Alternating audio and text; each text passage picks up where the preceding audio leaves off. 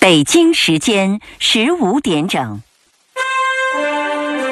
新闻全天候，河北第一声，FM 幺零四点三，AM 幺二七八，河北广播电视台综合广播。教育是课堂里的四十五分钟，教育是四十五分钟之外的大千世界。教育是智商的比拼，是情商的培养，教育是生活。FM 一零四三，教育总动员。各位好，收音机前的听众朋友，欢迎来到 FM 一零四点三。你正在选择收听的是河北广播电视台综合广播，每天下午三点到四点陪伴你的交易总动员节目。我是今天的主持人李爽。已经进入二零二零年的一月份了，呃。作为学生而言呢，呃，可能小学段的孩子们已经期末考试都已经考完了吧？尤其是呃，我们省靠北边的呃这些学校，可能都已经期末考完了。呃，但是在中部还有南部呢，呃，这个星期的后半段可能就在此时。那么下个星期啊，大部分学校都会面临着这个期末考试了。今天呢，我们在这个期末考试段呢，专门为听众朋友们邀请到了咱们。石家庄二中实验学校，也就是平常大家说到的二中南的名师们，来到我们的节目当中，来跟我们家长朋友啊，就着期末考试来说一说各个不同的年龄段的孩子们的这个学习情况，来指导一下这个期末考试。因为考完了试，紧接着就要放寒假了。寒假当中，除了过春节，对于孩子们而言呢，呃，这个假期的休息也是一个短暂的调整。尤其是对于高中的学生而言，在这个调整的过程当中呢，也一个是对知识有一个调整，另外对自己的这个状态也是个调整。那么，三年的时间，高中三年真是一晃而过。那么在这三年的时间当中，如何调动孩子们学习的积极性、主动性，让？大家都不负时光哈，能够在这个最后的高考冲刺的时候，为自己呃，也为这个家人交上一份满意的答卷呢。我想，呃，不论是孩子自己还是家长，都想了各种各样的办法。那我们的节目呢，也希望能够助上家长、孩子们一臂之力。呃，有时候啊，人在学习当中的时候，就容易。局限在一个点上，就容易，比如说看着自己这张卷子，就只是自己这张卷子。有些时候，我们需要。跳出来，从宏观上，也从方法上来让老师给我们讲一讲。那今天呢，也是我们邀请到了咱们石家庄二中实验学校的呃郝玉亮老师。郝老师呢，今年教高二，而且呢教的是这个大科物理。就是如果就是个新高高考当中，如果是选。偏理这个方向上的，这是三加一加二当中加的那个一，是属于偏理的孩子必选项的这个学科哈。呃，所以我想这个我们很多家长朋友应该对今天的节目呃要竖起耳朵听，因为我们会把干货告诉我们收音机前的听众朋友。另外，今天跟我一起来呃主持节目的还有我们这个学艺清北呃甄彩丽老师，我们也一起来针。对孩子们的这个学习状况啊，包括不同的孩子可能会面临着呃学业生涯规划的不同问题，我们也跟甄老师一起来跟大家就着期末考试来聊聊天。欢迎大家来一会儿加入我们的节目，您可以在。微信公众号当中呢，您搜索“教育总动员”，然后我们的小编会这个呃直接的拉您入群。另外呢，您还可以在这个呃微信公众平台当中哈，您搜索“河北综合广播”。在我们节目进行的过程当中呢，您可以随时留言，我都可以看得到。一个是可以跟我们的嘉宾老师进行交流，另外我们每天在节目当中也都会有一些听众福利，您可以报名来参与。好，那我们今天的节目就是这些，欢迎你跟我一起走入今天的节目。FM 一零四点三，教育总动员，欢迎继续收听。好，欢迎大家继续回来 FM 一零四点三教育总动员，我是李爽。先给大家介绍今天我们的两位嘉宾，先隆重介绍这个郝一亮郝老师，郝老师好。哎，主持人好，听众朋友们好，我是二中南校区的郝玉亮。郝玉亮老师，另外一位呢，昨天我们见过面，这个甄彩丽老师，甄老师好。呃，李爽老师好，郝老师好。啊呃，我们听众朋友们更好啊。今天可能因为大家呃高二的家长嘛，嗯，那可能更关注一些。但是我也想跟我们高一的家长说啊，啊应该提前关注，因为提每前关注对对对，因为他这是明年要面临的啊。嗯再何况是说呃物理这个学科，刚才也说了很重要嘛。啊呃，对于很多孩子来讲，尤其是咱们河北的孩子，可能选这个物理的人还是蛮多的。理科他逃不过了呀。对对对，它还是挺多的。啊再一个就是说，呃，这个学科其实不是单独存在的嘛，啊啊，所以它呃其实还是很重要的。不啊管虽然你学文了，但是可能嗯、对于他的学考啊，还是要涉及到。都会涉及到啊对对对。我们慢慢来聊。呃，郝老师您来让我想起来几个月前哈，我们曾经请到过黄菊老师来。嗯，呃，黄老师就坐在你这位置上，然后跟我说那个 啊、人家说逢二必乱嘛。就是说，高二年级孩子们的特点，就是在这个呃十月份左右的时候，到期末的时候乱的差不多了吧，因为过去了吧。这个防二必乱呢是一句玩笑话，啊当然对我我们学校肯定不会乱的。啊 嗯，这个高二年级呢，它是一个承上启下的一个年级。嗯它这个年级呢，有这种两极分化的特点。因为你想，这个孩子们，他高一刚一入学的时候，他的这个心劲儿特别足，对他学习的动力特别强。嗯等到高三临高考了，肯定动力也很强。外动力就就是高二呢，他可能会形成一个学习的倦怠期。嗯是吧？所以这个时候呢，这个学生们可能就会有两种表现，嗯可能有的孩子就会学习倦怠，有的孩子呢就会在这个高一的一年里逐渐找到自己的信心，嗯，然后会使自己的这个大学目标更加明确。明确。那么明确的这部分孩子呢，他就会更加自律，他会通过自己的各方面的学习，让自己逐渐的成长。所以就是家长们经常说的，高二会有分水岭，对对对，是吧？就是真的会看到有一些孩子就就就迅速成熟起来了啊。但是倦怠的这部分孩子呢，他可能就会有一些其他的表现，比如说网、网游啊，或者早恋呐、嗯会有一些这方面的倾向。嗯，所以这个高二对这个孩子们的一个引导工作还是很重要的。现在我觉得也困难了，基本上大部分高中的孩子都在学校里边，也没啥机会 去网游啊。这个管理的都挺严格的。呃，说说期末考试吧，马这个二中期末考试还有几天吧？呃，期末考试马上就到了，高一的话是从这周日就开始了，哦，高二是下周一。下周一。对，因为高一啊他要考九科，对，还得考两天呢。对，高二他已经选科完了，要考六科。啊嗯。啊，对呀、哈，今年还是就是这个郝老师你在带的这一届高二，其实是新高考的第一届考生，嗯是吧？对对。啊，嗯、你你们当老师是啥感受啊？这，啊呃，当老师，啊。嗯，我带的班还好，我带的班属于定班，就啊就是现在固定的，对，因为他有的科目选的学生比较多，我我带的是这个物化生的班儿嗯选的比较多，所以它是定班儿。但是有的班儿呢，就就是比较复杂，它有好多班的对走班制，它有好多科目的学生在一起。嗯嗯，不过走班制的学生也挺好的，因为他们学的不同科目，在一个班里，这个呃可以相互这个促进啊。啊，热闹，对对，互相学习，相互促进对，也挺好的。嗯嗯，整体来说吧，我觉得对待这个选科，就是不管你选了什么科，嗯，你像我们这儿有两句咒语啊，咒语一一句咒语就是一切都是最好的安排。哦，你就是从这个选科制来说呢，本身它是对我们学习有一个更加自由的倾向，嗯是吧？不是以前那种就是文理分科，嗯现在有一个自由的倾向，所以你选什么肯定选自己擅长的，嗯对自己来说肯定是最好的安排。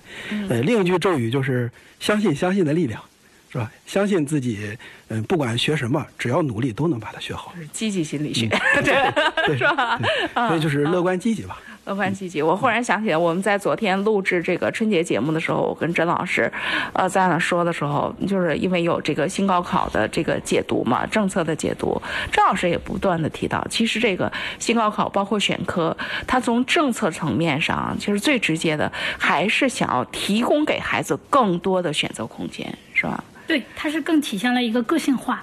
呃，从这个什么角度来讲，尊性尊重个性发展。那过去的文理来讲的话，昨天我们也讲到了啊，它有一些限制。但是对于这个呃新高考来讲的话，它尊重了孩子们的个性。嗯啊，所以这一点来讲的话，我觉得呃新高考它这是它优势，积极向上的一方面。嗯啊，除了这个之外，其实刚才郝老师说到这个学生就是高二这个阶段，嗯呃，在这个 霍兰德测试的时候啊，他有一个说法，就是这个孩子啊是主动型、被动型和维持型。啊那其实呃，在高二这个阶段呀，嗯、被动和维持型的这种孩子啊，反倒乱的可能性更小。这个啊主动型的孩子啊，反倒乱的可能性更大。啊，是是这个那意思吧？就是他这儿碰碰，那儿找找呃，因为他什么西什么东西啊，他都想主动去涉猎。啊。啊，这样子的话呢，就是可能在咱们二南啊这种学校里住宿寄宿制的，可能还要好一点。那对于其他的学校走读的，那就没准儿了。啊，回家了以后，可能哎，今天要这个，明天要那个，要怎么怎么样？他什么东西都主动性很强，攻击性强的孩子，那这个时候他高二的时候这一年就非常艰难度过的。但如果是被动型的孩子和这种维持型的孩子呢？它有一个持续性，它就是我们叫做有的时候叫惰性有一点点，但是可能这个时候它就好了，为什么呢？因为他对什么东西都是哎能够维持。就好，它并这种攻击性啊、主动性并不强，所以高二和初二啊这种反倒可能好过。嗯啊，就这种孩子不容易出问题。相对比较平稳。对对对，不容易易出问题，反倒。嗯所以就刚才说逢二必乱，其实也是分孩子的，也分学生。孩子。啊 啊，对对对开个玩笑。哎嗯，马上要期末考试了，那个郝老师，现在你带的班里学生的状态，你感觉怎么样？嗯，学生们状态都挺好的，嗯因为这个期末考试还是很重要的。嗯，他要首先成绩要记入档案，而且这嗯这是一这一学期的这个一个一个最后的一个整体的检验。对对，是一个啊整体的检验。嗯，在后边的自主招生可能还会参考。啊啊啊！嗯，然后这个期末考试呢，它跟月考还不一样。嗯月考的话呢，你只要是近期学得好，你马上就考，你可能不用怎么复习，可能也能考好。嗯但是这个期末考试，因为它知识隔了一段时间了，嗯所以就是得需要去有一个知识上的唤醒。哦嗯，得需要把这些遗忘的东西得往回捡一捡。嗯嗯，另外呢，还得总结一下之前考试的一个失误，嗯是吧？所以学生们还是嗯挺认真的在准备，整体班里的状态还是很好的。嗯嗯嗯嗯，这个这个呃。今天因为郝老师是物理老师，物理老师来了，所以我们一定得问问这个高中的这个物理啊，挺不好学的。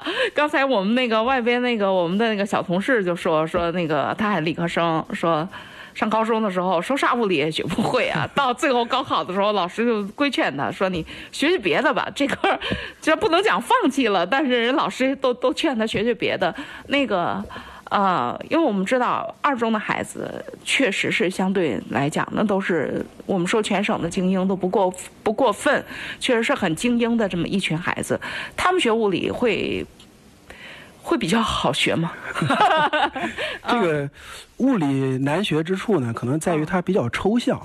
嗯，就是一个，你看一个比较简单的问题，它就简单是一个简单的数学模型。嗯呃复杂一点呢，它就会有会有一个生活中的背景，生活中的情景。嗯然后你需要呢从这个情景中抽象出来模型，嗯去把它解决，去其中要忽略一些次要因素，嗯抓住主要的因素。嗯呃，然后解决了这个模型以后呢，还得再还原到这个情景当中，所以这个过程是比较复杂的。嗯嗯，但是呢，这个也是有招式可循的。嗯嗯，不知道您看过那个《笑傲江湖》没有？看过呀，是吧笑傲江湖里怎么会没看过？对，《笑傲江湖》里，你看那个令狐冲学那个独孤九剑，啊，他的师傅教他就是说，你先把这剑招一招一招先都记住，嗯然后你再把它都忘了。是吧？然后最后这个这个就无招可成，是吧？嗯呃，实际上在学习这个过程中也是这样。他这个题虽然多，但是他总有一个一个的题型，嗯是吧？我们在学的时候呢，可能是，哎，这一个一个题型相当于你的武功中的一招一招。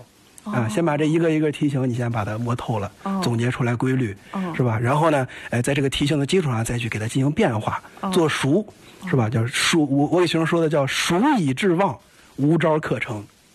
啊。一套一套的。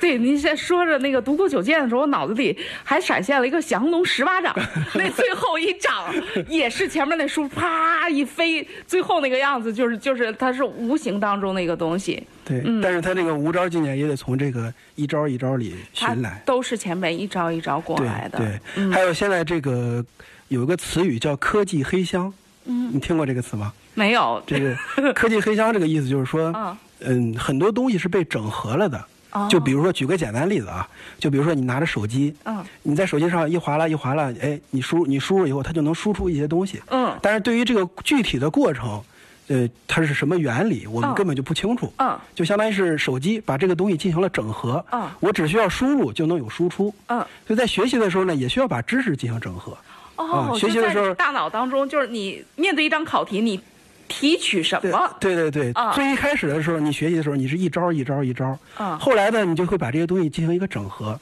整合的结果就是你输入这个就能输出那个，哦啊，就跟你手机一样，你输入这个就能输出那个，这一块知识在你脑海中就整合了，哦啊，整合到一定程度的时候，你就是对这个知识就很熟练了，哦，所以其实真的，高中理科老师，我觉得他有一个很重要的这个，在讲讲讲题的时候，他他肯定是对于孩子们来讲，他是要把这个难复杂的东西讲简单了，这是会 是就就是把把抽象的东西其实讲具体化了，那可能会是一个就是对一部分孩子，这也不是全部，人家有的那个专门走逻辑思维的那个，你就逻辑思维就那么走着就行，但是可能对。很多大部分孩子，他确实在这个过程当中是有一个消化吸收的这个过程。呃，二中的孩子也会面临一遍一遍问你，就同一道题这样的事儿吗？啊，也也有 也有也有也有啊。对，但他不会是一直问，他可能是当时学的时候，然后过了一段时间可能就忘了，忘了然后再来问。啊这个遗忘是很正常的，是吧？你根据那个，呃，网上都有那个记忆曲线，艾宾浩浩斯斯记忆曲线啊啊对，它需要经过很多的重复，才能把这个知识牢牢的记住。啊所以这个孩子呢，有的就分两种，就是一种孩子他就是记东西记得特别快，但是他忘得也快。嗯，有的孩子呢可能学的比较慢，但是他忘的也慢。我我就是这样的，就是 哎可费劲呢。就说到物理，我们因为我现在不知道现在上学学啥了，我就记得那个我们上学的时候学那个物理，呃，高一先把那个。木头块儿放斜坡上，这是力学的一开始，先做力的分析。你现在想起来，那是件很简单的事儿，你画一个十字，然后你就分析就完了。但是当时为什么那十字一定要画成十字呢？就是不能斜着放，一定要直着放呢？可是，在那个时候就是那样，就他一画正了，他就不对，他不可能对了。但是就是。孩子们的可能这个逻辑思维也真的是一段一段的，可是你想这么多年过去了，我清晰的记得那样的题怎么做，对我们学生说那叫神奇的小木块儿，我都基本上想物理的是物理的每个题几乎都是小木块儿。神奇的小木块儿是吧？嗯，我就看着甄老师在那儿一个劲儿的点头。甄老师，你是不是想说什么？嗯嗯，高二这个阶段啊，就是刚才讲了很多物理啊。啊嗯，其实物理对于很多学生来讲确实有难度，尤其啊是高二这阶段呢，进行的非常快，是吧，啊老师？嗯。啊，因为它这个跟别的不一样啊，就是嗯咱们高二的基本上下学期的五一左右就结课了。啊高一的时候呢，上学期可能很多是在这种，呃，适应的阶段，所以他的课程安排没有那么快。嗯但高二的时候呢，基本上学生基本都该适应都适应了，啊、学校呢也为了就是快速的来把这个进度推进，推进呃，所以呢它就非常快。嗯啊，这个学期的考试，其实我我觉得特别重要，重要到什么程度？可能这个说是考了一学期，实际上相当于正常的一年的。嗯啊，所以这个来讲的话呢，就是我觉得，我觉得对于期末考试很多同学来讲，他的复习量啊实际上是对的。对，啊，除了这个之外呢，就是高二这个上学期啊，高二这一年他还比别的时候多考，多考了一个会考。哦，十二对对对对，啊，会考的时候他考的科目多呀，可能不是你必修的。啊，对，然后呢，你考完这个，紧接着就要进入期末。啊，对于很多孩子来讲，其实还是有很大的一个调整挑战性，是吗对对对，还是有很大的挑战。的。啊，来来来，我们说点正题，说说这个考试。呃，这个就是，呃，郝老师最有发言权。这个期末考试，呃，对于我们其实对于孩子们来讲，这张考卷其实他们很了解了，但是其实往往对于家长朋友而言呢。不清楚这张考卷是一个什么样的结构，啊，我们拿过来这张考卷，或者是孩子回到家之后，你看到这个考分。啊，我想大多数老师都会有这个，就是考分当然很重要，但它不是最重要的，就是看这张考卷看啥，来给我们讲讲。嗯，这个期末考完以后呢，还得正确对待成绩。其实我觉着看考卷，倒不如更重要的看看孩子的状态，哦，是吧？有的孩子他可能考的不好，但有可能状态非常好。哦，人家考明白了。就是 虽然考的成绩不好，但是自己考明白了。对啊，从这个对待成绩上来讲呢，嗯，首先还是要有平常心。平常心，嗯，就不能是因为一次考试就造成自己这个心情大起大落。对，还还得平常心对待。对，所以我就想那个。呃，在这个时间点上，第一，您在班里会跟孩子们开班会吗？对对对。啊，要动员孩子。第二，在家长群当中，是不是也得给家长开家长会？对，开家长会的时候也会说到这些。也会说到，所以我们在这儿呢，就来扩充一下，不仅对咱们二南的孩子，包括其他的孩子们，跟孩子，您在考前会跟他们说什么？呃，考前呀，嗯，考前就是，嗯，一个是。就是备考阶段吧，是吧？嗯嗯。备考阶段需要做的工作呢，就是首先还是一个是唤醒记忆，就是要把学过的东西要捡回来。嗯。就不能到期末考试了，有的东西忘了，是吧？嗯。这就这种丢分就是非常可惜的。嗯。第二种呢，就是总结自己的这个低级失误啊，我经常让他们把这个每一次考试的低级失误，他们有时候那个失误非常低级，就比如三百看成三百六，就这种低级的。对，就这种低级失误，把它贴在贴在本上。就剪一个小条贴在本上，要考试头一天晚上一定要看，啊，就是第二天绝对不能犯这样的错误。嗯，对。第三呢，就是还是，嗯，还是得多见一些新题，啊，多见一些，开拓一下自己的世面，是吧？呃，再有就是说，呃，一个心态上的调整，啊，因为考试它这个成绩呢，嗯，我们都说这个成绩实际上是实力乘以心态，嗯嗯，实力乘以心态，就是心态它是一个很重要的系数，嗯啊，你就比如说。假如你能考七百分，是吧？这是很高的分数了。嗯。但是你心态呢，造成你发挥了百分之九十。嗯。你感觉百分之九十也是一个很高的数，但是一乘一乘一起，六百多就变成六百三了。啊。对吧？它就是一个很大的失误。啊。对，所以还还有一个就是心态上的调整，就是一定要把这个考试看得开一些。它是一个对自己的一个检验。嗯。对自己这一学期学习的一个阶段性的检验。嗯。通过考试呢，发现自己平时。学习的问题，嗯啊，这种呃心态上的呀，这种平常水准上的呀，嗯，是吧？还有这种低级失误上的呀，哎，发现这些问题，然后进而制定下一步的一个策略和目标。嗯嗯嗯，这个，呃，马上期中期末考完试之后就要放假了，呃，就要把这个在就是跟着老师们在老师手里这么四个月左右吧。呃，将近五个月的时间，这个孩子就要交到家长手里了。呃，我记得去年在我们放暑假的时候，我我孩子班主任说，我好，我马上就要把孩子交到你们手里了。我说真心话是有点不放心啊，就是会怎么嘱咐嘱咐家长吗？一般？嗯，就是引导好孩子吧。啊，跟孩子首先要有一个沟通。嗯嗯，尤其像高二的孩子。啊。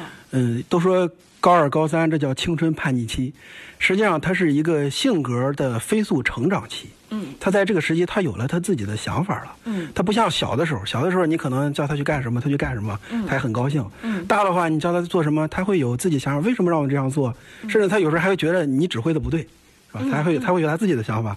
所以说，首先是一个思想上的沟通，跟孩子一个思想上的沟通，让他有达到一个认同，达到一个认同，尤其是寒假。是吧？这个寒假的时间怎么去进行利用？嗯，达到一个思想上的认同。嗯，关键是看你以后有多大的目标，有多大的目标就有多大的动力，是吧？呃，另外一个，我对我们班学生的要求，就还是希望他们寒假更加自律，自律，更加自律。对，因为这个从这个成才的角度来来说，真正成才的孩子呢，都是靠内动力。并不是靠外界打压出来的，不是家长怎么催促来的，对对对，是靠内动力来的。嗯，所以他要去进行自律。嗯嗯，但是自律呢，有时候这个孩子他做不到自律。嗯，所以就得给这个他律进行结合。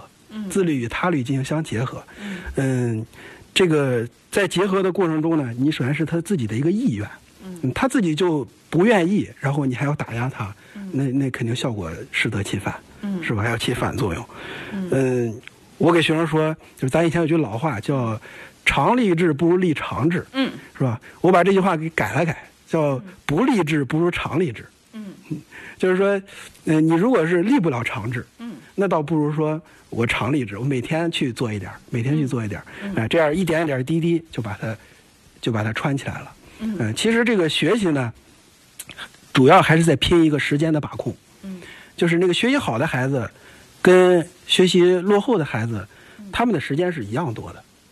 对哈，就好像就好像是在下棋，就俩人在下围棋。下围棋呢，是你走一个子儿，我走一个子儿。嗯，谁赢了呢？并不是因为他子儿走得多，嗯，是因为他每一个子儿都走在了关键的位置上。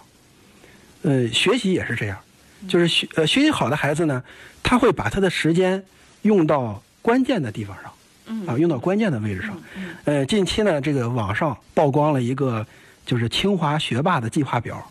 啊，这个建议大家可以从网上搜一搜。搜搜啊对，就是人家清华的一个学霸，从早晨六点一直到晚上一点，就是这一天，他每他每个学期一开学，先打这个十六张这样的计划表，啊，然后他把这个表填满去做就。是计划能力非常强，执行能力非常对，强。最恐怖的是人家能落实下来。对哎，而且每一天都有评价，对自己的品德评价，这个呃身体评价，对这个学习评价都有评价。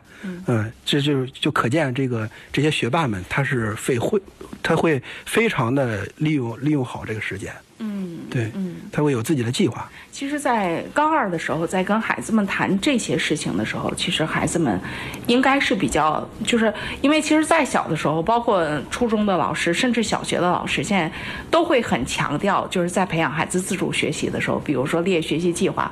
但是我讲真心话，我觉得那计划更多的是列给家长的，就是是那个，因为孩子他还。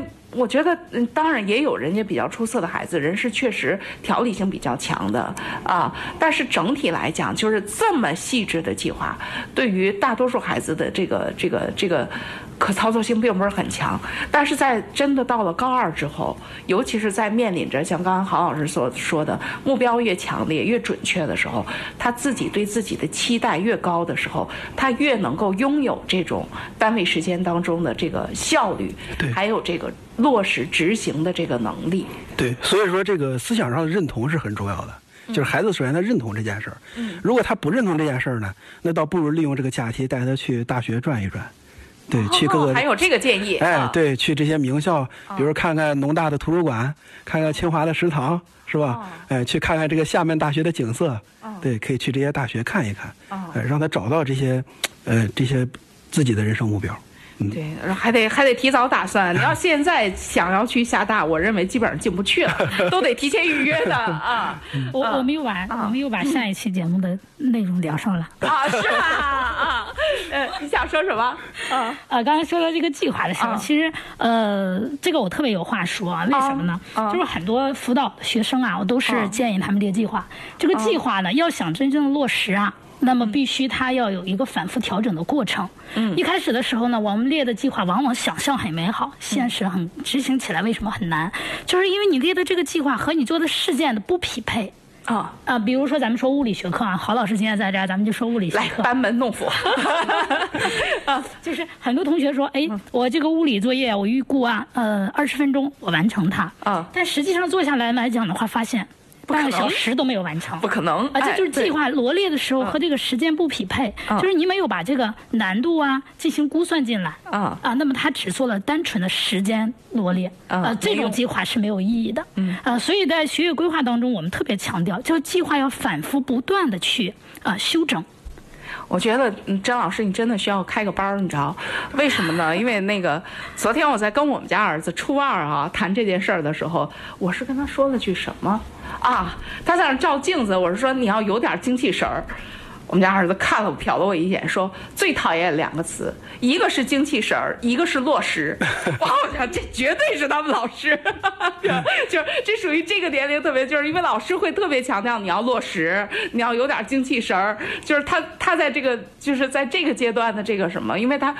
就是就是刚刚甄老师所说到的这个，真的很多孩子，就是很多孩子，其实大多数孩子是喜学习的时候他是想学习好的，然后老师在提议他们列一个计划的时候，他也想列好，但是列完了之后吧，他落不实，就 就是他的能力不足以支持他能够把这事儿落实了啊。嗯，这只是其中一种，还有一种最麻烦的，啊。就是有的，就是我记得前两天有一个学生去找我，他说那个陈老师，你看我这个情况怎么怎么来学，高二的了，也是已经高二的学生了。啊后来我说那这样的，你先把你自己的，因为他是一个这个健美操的学生，嗯。啊我说你把你的训练时间和你自己自由支配的时间，你把你开。对，一个是劈开，一个是你把的计划列给我，啊。我看一下你怎么安排自己的。因为我发现这个孩子的最后啊不会列计划。他列的那个计划，他妈妈说：“甄老师，你看，这是我们列的计划。”我说：“那个，嗯，孩子，嗯，我就不说名字了啊，他四个字儿，啊 啊，我说那个谁的妈妈，我说你看是这样子的，咱们孩子啊，属于连计划都不会列的那一波，所以得教教他怎么列计划。嗯，啊、就是单位时间做做什么事件啊、要达成什么结果。呃，这个孩子写的特别粗糙，他说我背历史。嗯啊，那我我要求的是什么？背历史好，哪个章节背多少？然后呢，你能用到什么样的一个结果？你能背过，还是你能背到什么样的程度？嗯那这个来讲，在孩子计划里根本就没有体现。啊，都要啊体现到这么细。他计划一定是要这样才有结果。如果就是说，说我啊几分几点啊到几点我干什么事儿，你没有说你干多少，你没有量化，这个没有办法来衡量所以几分几秒不重要，但是是是的。量每一次的这个量化的结果会量化和你就是你做多少事儿和你要达到什么结果。啊。来来来，我们有请一下物理老师，是这样吗？对这个 是这样的啊跟我们我们跟学生讲的时候也是在这样讲，哦，也是这样，就是说你在做一件事的时候，你的目标越明确，效率就会越高。哦。就比如说我这一我这一个小时，我学数学，嗯，它就是一个很懵懂的这个很朦胧的一个、嗯一个概念。嗯你学什么呀？是吧？你到这就不如说我学数学的第几章，是吧？你学数学第几章就明确了一点再比如说我学数学，呃，做练习册，嗯第几页，第几题，嗯做到什么程度，嗯是吧？哎，如果你有一个这样的计划的话，它就比你学数学这个这个目标就更明确。嗯那样的话，你的学习效率也会更高一些。嗯嗯嗯，就是我们都讲到效率，对嗯，再一个，它这个计划罗列啊，它还有一个好处，嗯。就是在这个计划罗列了以后呢，你不至于嗯。把自己的时间，就比如说我做完这件事儿了。嗯。哎，我要停下来想一下，我该干什么呀？嗯。你不用想，因为你的你一看你的计划单就知道下一件，可以快速的让你进入到下一项里边去。嗯嗯。那很多孩子来讲的话，因为不列计划，或者他的计划呢这种呃随意性比较强啊对对对，他一会儿想这个，一会儿想那个。他做完这件事情以后，他要想一下，可能一想十分钟过去了，嗯啊，这就浪费了。所以来讲的话呢，就是计划罗列的必要性和计划的这种具体化啊、目标化、结果化，嗯啊，这样子的话呢，它才能够让我们这个计划可操作、可执行、有结果，达成这种真正的提高效率的呃部分。嗯啊，那除此之外，就是目标一定要啊，一定要明确。嗯，就是我们说方向啊，从学业规划的来讲的话，你要想达成结果，你的方向得是对的。嗯啊，你明明说哦，我为了备战期末考试，我这次的那个什么语文啊、阅读理解上面还有问题，然后你去写作文去了，那你结果肯定就不行啊。所以他这个就是你在计列计划之前，先把方向定好，啊，然后再说你具体的怎么做啊，那就叫技巧，啊，你把技巧也找知道你自己要做什么了，知知道你怎么做了啊，就是怎么干，这个技巧其实就是怎么干。那最后就是具体的步骤和方式，嗯啊，你把这些都都设定好了，那你就直接按按部就班的做，那你的一个结果一定不会差出太多，可能有一点差距，但是呢，它不会差距太多。嗯那从对于这个学生来讲，啊，他的效率、他的结果、他的目标就非常容易达成。嗯啊，对他整个的提升来讲非常有帮助。嗯，啊，这个来讲的话，在学业规划当中啊，也是特别重要的一个部分，对于学生。是吧？就是让我听的，我也觉得，哎呀，是因为高考在前面那个指挥棒在那儿吗？所以孩子们必须要怎么？我我真的觉得，平常我们要这样生活的话，会不会太紧张了呀？呃，其实不是光高考的问题，这个在我们嗯日常生活当中啊也是一样的。比如说，郝老师，他每天要做什么啊？这节课要讲什么？其实他提前的备课是干什么的？就是要达成这个教学目的的。那其实对于我们来讲也是一样的，我们的工作效率要想提高啊，那必须是这样子的。如果我们不这么做，那太随性了，可能你真的就碌碌无为的过去了。嗯。啊，其实这个计就是我觉得这个计划看起来是在学习上的训练，不如对他的人生整个在规划。对，这是昨天甘霖老师也不断的提到，就是考试看着是一张考卷，其实你就看吧，这个孩子考卷是什么样子，你看着，郝老师会不会也有这个感觉？就是你看看孩子考卷，就是没看到这个孩子，你大体也能猜到这个孩子大约是个什么样的孩子。嗯，对，是吧？就是。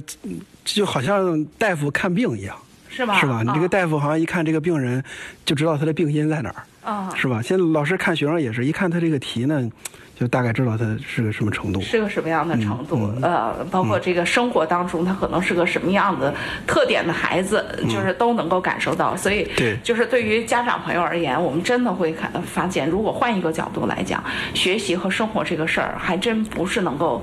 截然分开的一件事儿，它是很结合很紧密的事儿。嗯，这个学生的性格呢，会影响他答题。你就比如说，一般这个孩子比较随性，比较这个大大咧咧的孩子，他在答题的时候呢，他就很容易犯一些马虎失误。就是你刚刚说那三百看成三百啊，对对对对对，因为他在生活中他可能就是一些不拘小节的这样的性格啊，所以在做题的时候也就会体现出来。啊。啊。所以我们在要求学生的时候，也是要求他平时，嗯，包括宿舍内务啊，包括这个桌面啊，也都会对这方面进行要求。其实这方面又也是在侧面在养成他一个比较严谨的这样一个性格，这样的一个习惯。其实也对他学习是有帮助的。嗯，好，我们一会儿再接着聊，先进一下广告。好，欢迎大家继续回来。你正在选择收听的是 FM 一零四点三河北广播电视台综合广播，每天下午三点到四点陪伴你的教育总动员节目。我们今天邀请到的是二中实验学校的呃郝一亮老师到我们节目当中来跟我们收音机前的听众朋友啊说一说高二年级的孩子们在面对期末考试的时候，我们应该呃注意的一些问题，以及即将到来的这个寒假哈我们要做的一些事情。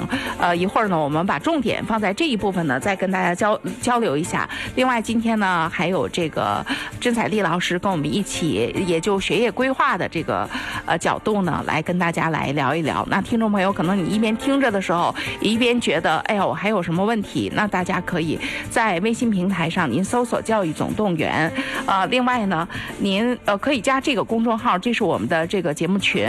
因为说“教育总动员”吧，大家不一定能够搜得到，你搜手机号，这是大家比较方便的一种参加节目的方法。您可以搜幺三幺零三幺幺。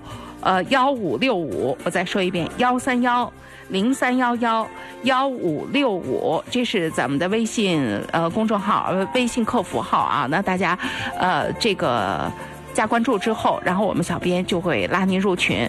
您在节目群当中，一个是我们的一些嘉宾老师，比如说甄老师，会在这个节目群当中。如果大家有什么问题，可以直接交流。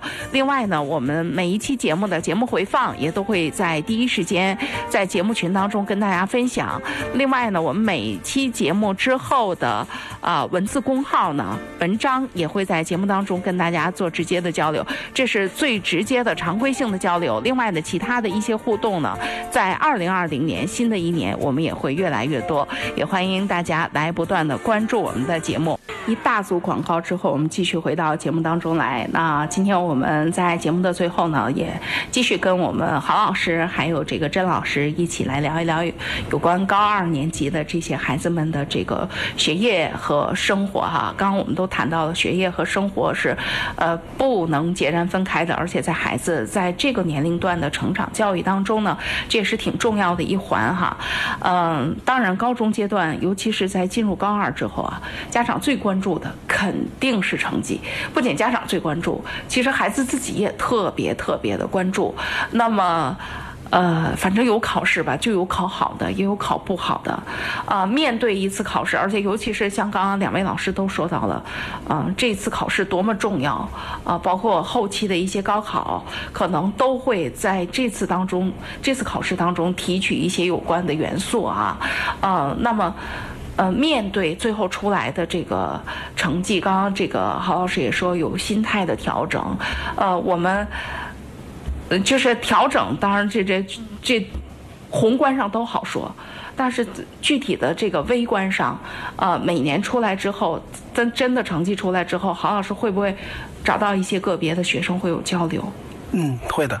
啊，嗯，针对一些学生的个别情况吧，会对他进行，会给他进行一个单独辅导。嗯嗯，跟他聊一聊关于这个人生啊，嗯是吧？关于这个目标啊，要给他往这方面聊一聊。嗯，就比如说你在。呃，在这个学习中，尤其在二中这样的学校，嗯因为他优秀的学生特别多，都是所以所以有的孩子呢，他原本在原来学校很优秀，嗯但是一来到这儿以后就凸显不出来了，嗯这样对他的心理是一个打击。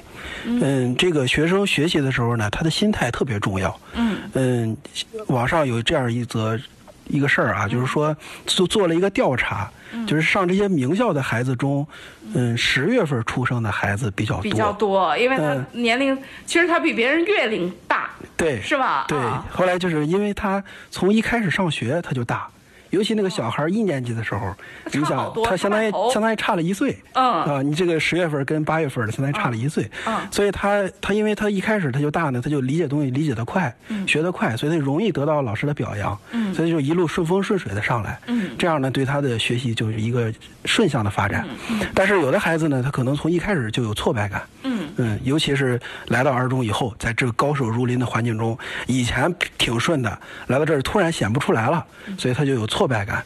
那这样呢，就得对他有一个，呃，有一个，就是像鼓励吧，对他的有一个鼓励，给他有这样的谈话，就让他把这个一定要把眼光，呃，放在眼前，放在眼前做的事儿上。嗯嗯，呃，把这个心情放下，要放到做事儿，就好比一个人在爬山，一个人爬山的时候，你要是总是看那个山顶有多高，你爬着爬着你就没劲儿了，因为山实在太高了。嗯但是你要把目光放在，就是我的下一步要做什么，嗯下一步做什么，就是你如果现在蹲在原地哭泣，那你就会被别人甩得更远。嗯你倒不如从现在开始开始奔跑，嗯，是吧？只要你在奔跑，你的敌人就是你自己，你只要战胜了自己，这就是胜利。嗯啊，让他，呃，把这个眼光放在接下来接下来的每一天要去做什么，是吧？所以我们刚才聊了那么多的计划，其实更重要的是让他接受，嗯。更重要的是让他接受，就是他自己能够主动的去制定计划，去实行计划，这点更重要，是吧？我们要，呃，也也得有一些小措施、小方法，嗯。呃你就比如说我在班级，呃会给学生开展一个寒假挑战活动，寒假挑挑挑战啥？去年寒假我我们做了一个十项全能挑战，啊，十项全能都都都有有有很多给他啊不是科目，不是科目，啊。就是寒假要做的事情。啊啊。寒假要做事情，给他列举了一个清单啊。啊，寒假做哪些事，哪些事，哪些事，哎，你把这一共十大项，啊哎，你包括我简单呃，我就是好奇，呃 都有什么？啊？呃，就比如说有学习啊，啊。有健身呀、有读书啊，啊。有这个亲情方面的呀，有这个这个就是义务做好事儿方面的呀，啊。呃就这类的吧。这个哦列举给他列举了十大项，啊。然后每一项列一些小的清单，叫他去做，相当实际上相当于帮助他去做假期计划，让他假期过得更充实。当然这是高一的哦啊，这是这是哦去年高一的时候，哦高二的他的又不一样了。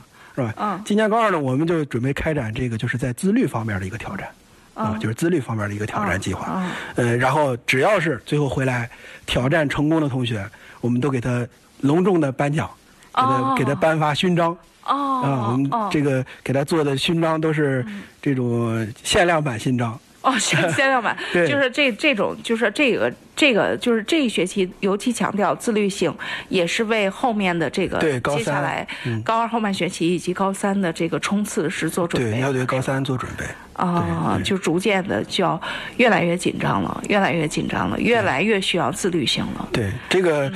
这个人呢，要光靠自己去进行自律，其实他比较难，他需要相当强的意志力。嗯所以一旦开展出这个这个竞争以后，它相当于是同学跟同学之间的一个结伴前行哎对结伴前行，啊就一群人走才能走得更远。哦，对，所以就开展一些这样的活动吧，就类似哎，这样我现在就觉得当老师真的是，就是这个假期也挺不容易的。有点你放以前吧，还能够截然分开，现在因为 通讯太方便了，对对这手机啊什么的，就是老师完全时间其实也被也被都占住了。我前两天也是看看我们省会的一个某某中学的一个班主任。呃，新年放这几天，人家初三的班主任，呃，搞了一个什么活动，就是，呃，早上不晚起打卡，就是早睡早起打卡。就是每天早上六点多钟，孩子们就都起来了，而且平常不都穿校服嘛。然后那个等到春这个新年那两天，就是你可以随意穿，你穿多夸张都行。然后有一个固定手势一，然后就那是第一天，孩子们各种各样的。我就想。哎呀，这老师这想法真是挺好的，因为你说这也起来了，也打扮好了，也照完相了，也醒精神了，是吧？就是他都用各种各样的活动来调动孩子们啊。来，郑老师，哎呀，我觉得这个确实是刚才说到这个问题，我又想起来我之前一个学生，现在目前在呃中国农大，嗯呃，这个孩子啊，在高二的时候差一点点都上不下去了。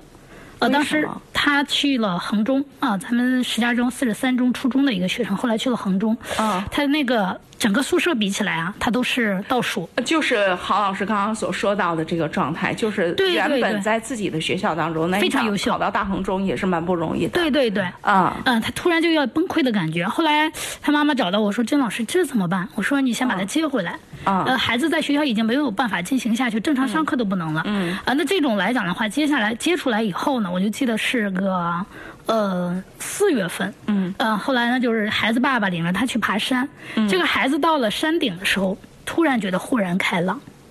啊，就那一下子，就一个行为就把他整个的状态改变了。啊啊，所以其实刚才就是呃，郝老师说这个对比，我我有印象特别深刻的这件事儿，啊啊就是我们每一个人啊，要学会去类比啊，一个是首先得先给自己比，啊再跟别人比。啊嗯啊，就是刚才我们再回到我们的期末考试啊，比方说我们的期末考试，如果你这次考试你比高一的呃下学期的考试是进步的，那我觉得这对于你自己来讲就是一个很好的呃就是利好。的消息。对，尤其是在这种像高像这个二中这种高手云集的学校，啊，不光这个，哪个学校都一样。都都一样是吧？首先就是既要先自己横着比，首先自己跟自己比，是的是的是的自己跟自己成长成长性的纵着比。啊对对对，你比方说高校里，反过来咱们再从这个升学的从角度来讲啊高校里他看到你高一、高二、高三这个成绩是逐渐上升的，他愿意要你。如果你的哦成绩一直是平稳的，其实对于学校来讲的话，大学来讲，他觉得这个孩子未必有那个呃冲破的的这种可能。那对于你成绩一直在往下的，那那就咱就甭说了。啊，所以就是说，呃，这个成绩你看待的时候，你要首先自己给自己比，你是不是战胜了自己？嗯，如果你连自己都没有战胜，你去跟别人谈，那我觉得这个就有点那什么。啊，但，同时来讲的话，那跟他人比，你要找对比的对象。嗯嗯啊，嗯，我就记得我们家孩子他们班里啊，现在开一个 PK 活动啊，每一次考试你 PK 谁，你找一个自己的对手。哦哦哦，哎，对，你要你非得跟你说，就是咱们就说啊，你你要跟你一个差不多的人去比。啊，你非得去跟那个就是人家成拉你很多的人，或者是比你弱很多的人去比，这个没有可比性。其实，哎呀，不是不仅蹦不蹦够不着，蹦一蹦够不着，飞起来都够不着的那种，对对就不要去比了，是吧？对，这是第一个，就是对比。嗯第二个，我就想特别讲强调这个心态啊，心态就是你越看似就是没有状态的情况下啊，这个时候你越是要啊激进那个什么的想办法。因为为什么这么说？我就记得我一七年的咱们河北省的理科状元，我不知道就是大家还有多少人记得他孟祥熙，我记得特别清楚，就是我辅导出来的一个状元。嗯这个孩子啊，其实，在衡中就是二十名左右的孩子，他平常的成绩没有拿过状元。嗯啊，好的时候就进可能前六八，就这样的一个状态。就一般的时候都是二十左右。咱们石家庄另一个孩子，呃，我就不说什么了，就是叫什么名字，姓辛。这个孩子跟孟祥熙啊，平常两个孩子是不相上下成绩，但是也是就是高三的上学期啊，他出现在，就是这个时候。啊，期末考试之前，因为清华这个时候不就开始选学生了嘛，嗯，啊，他就这个这个咱们石家庄这个同学啊，就是他也在衡中，他俩是同学，他就总想，哎呀，清华要不要我怎么办？不要，他就把自己陷入了这种焦虑的状态当中，死循环。嗯最后呢，他孟祥熙七百二十四，河北省状元，这个同学考六百七十九。嗯当年咱们学咱们河北省七百分以上的，我记得特别清楚，一百六十八个人。河北省真的好牛啊！啊，但是就是这个孩子跑考到六百七十九，这已经排到，就是我当时记得报志愿的时候，只能去够到武大，啊那特别遗憾对他来讲，本来就是七百来讲，对于这个孩子来讲是蛮遗憾的对。对对对，所以来讲的话，我们首先是战胜自己，才是战胜别人。啊，所以在心态这个来讲的话，那我觉得这一点非常重要啊！不要去总想着跟别人比，先先比自己。嗯啊，你每一你今天比昨天进步了一点点，那就够了。啊我刚刚听郝老师也是感觉，因为我就感觉这个不论是哪个老师，也不论是哪个学科的老师，对于高中段的孩子，其实他既有一个学科上的知识的传授，其实真的高中段的老师对于孩子们的成长而言是有一个引领的。对啊、我们我们其实成长之后再回过去看老师。我们其实最容易想到、最容易看的就是高中老师。郝老师是不是经常会有你往届的学生回来看？嗯，对，每年也会有很多学生回来。啊、他们在分享他们高中段的时候，会会他们觉得印象深的或者什么，就是跟你们当时跟你们当时预估的会不会不是一个东西？嗯，对孩子们，他过了很多年以后，他可能有些事情就忘了，但他记忆最深的就是，肯定是老师当时跟他，嗯，一个小冲突啊，或者对他一个比较强烈的点醒，就对他是一个很强的刺激，这样的事儿他才能记住。嗯，大部分事儿他都会忘掉了。大部分事儿都忘掉了。嗯，这个高中阶段确实，因为孩子他在成长，他在成长的比较快，所以这一阶段呢，老师的引领作用很重要。嗯，其实父母的引领作用也很重要。嗯，所以这个家校合作，这是一个很重要的。就是说，按说家长跟老师他们的目标是一样的，都想让孩子成才，对是吧？但是呢，就得需要相互配合。嗯，呃，这个配合呢，就是尤其是家长，呃，背后要去夸夸老师。老师背后呢，也要夸夸家长。这是听啊，我们那个郝老师特别直接的告诉家长了，这是假期要落实的一件事情，而且别弄得那么笨？要弄得聪明之一点儿，不留痕迹的把这件事儿，因为把这个桥架好了。对对对，把桥架好。啊对这个，呃，因为家长有时候在背后做了很多工作，其实孩子也是不理解的。嗯。但是老师在这一点呢，哎，孩子他马上就能理解。所以，对于家长而言，在寒假当中，最重要的不是你真的能在知识上给他什么帮助，而是在孩子寒假返回到学校当中去的这个过程当中，把这条路给铺顺当了，让他不论是对于学校来讲，还是对于老师，都能够顺利的能够承接下下个学期的学习，对是最重要的让。他亲其师，信其道吧。好，啊，我们也结束了这个今天的节目，非常感谢郝老师，这这真是百忙当中，期末考试段来跟我们完成今天的节目。呃，下学期跟我们讲讲学科好不好？提前预约。好，感谢大家，我们今天的节目就到这儿，再会。分别总是在九月。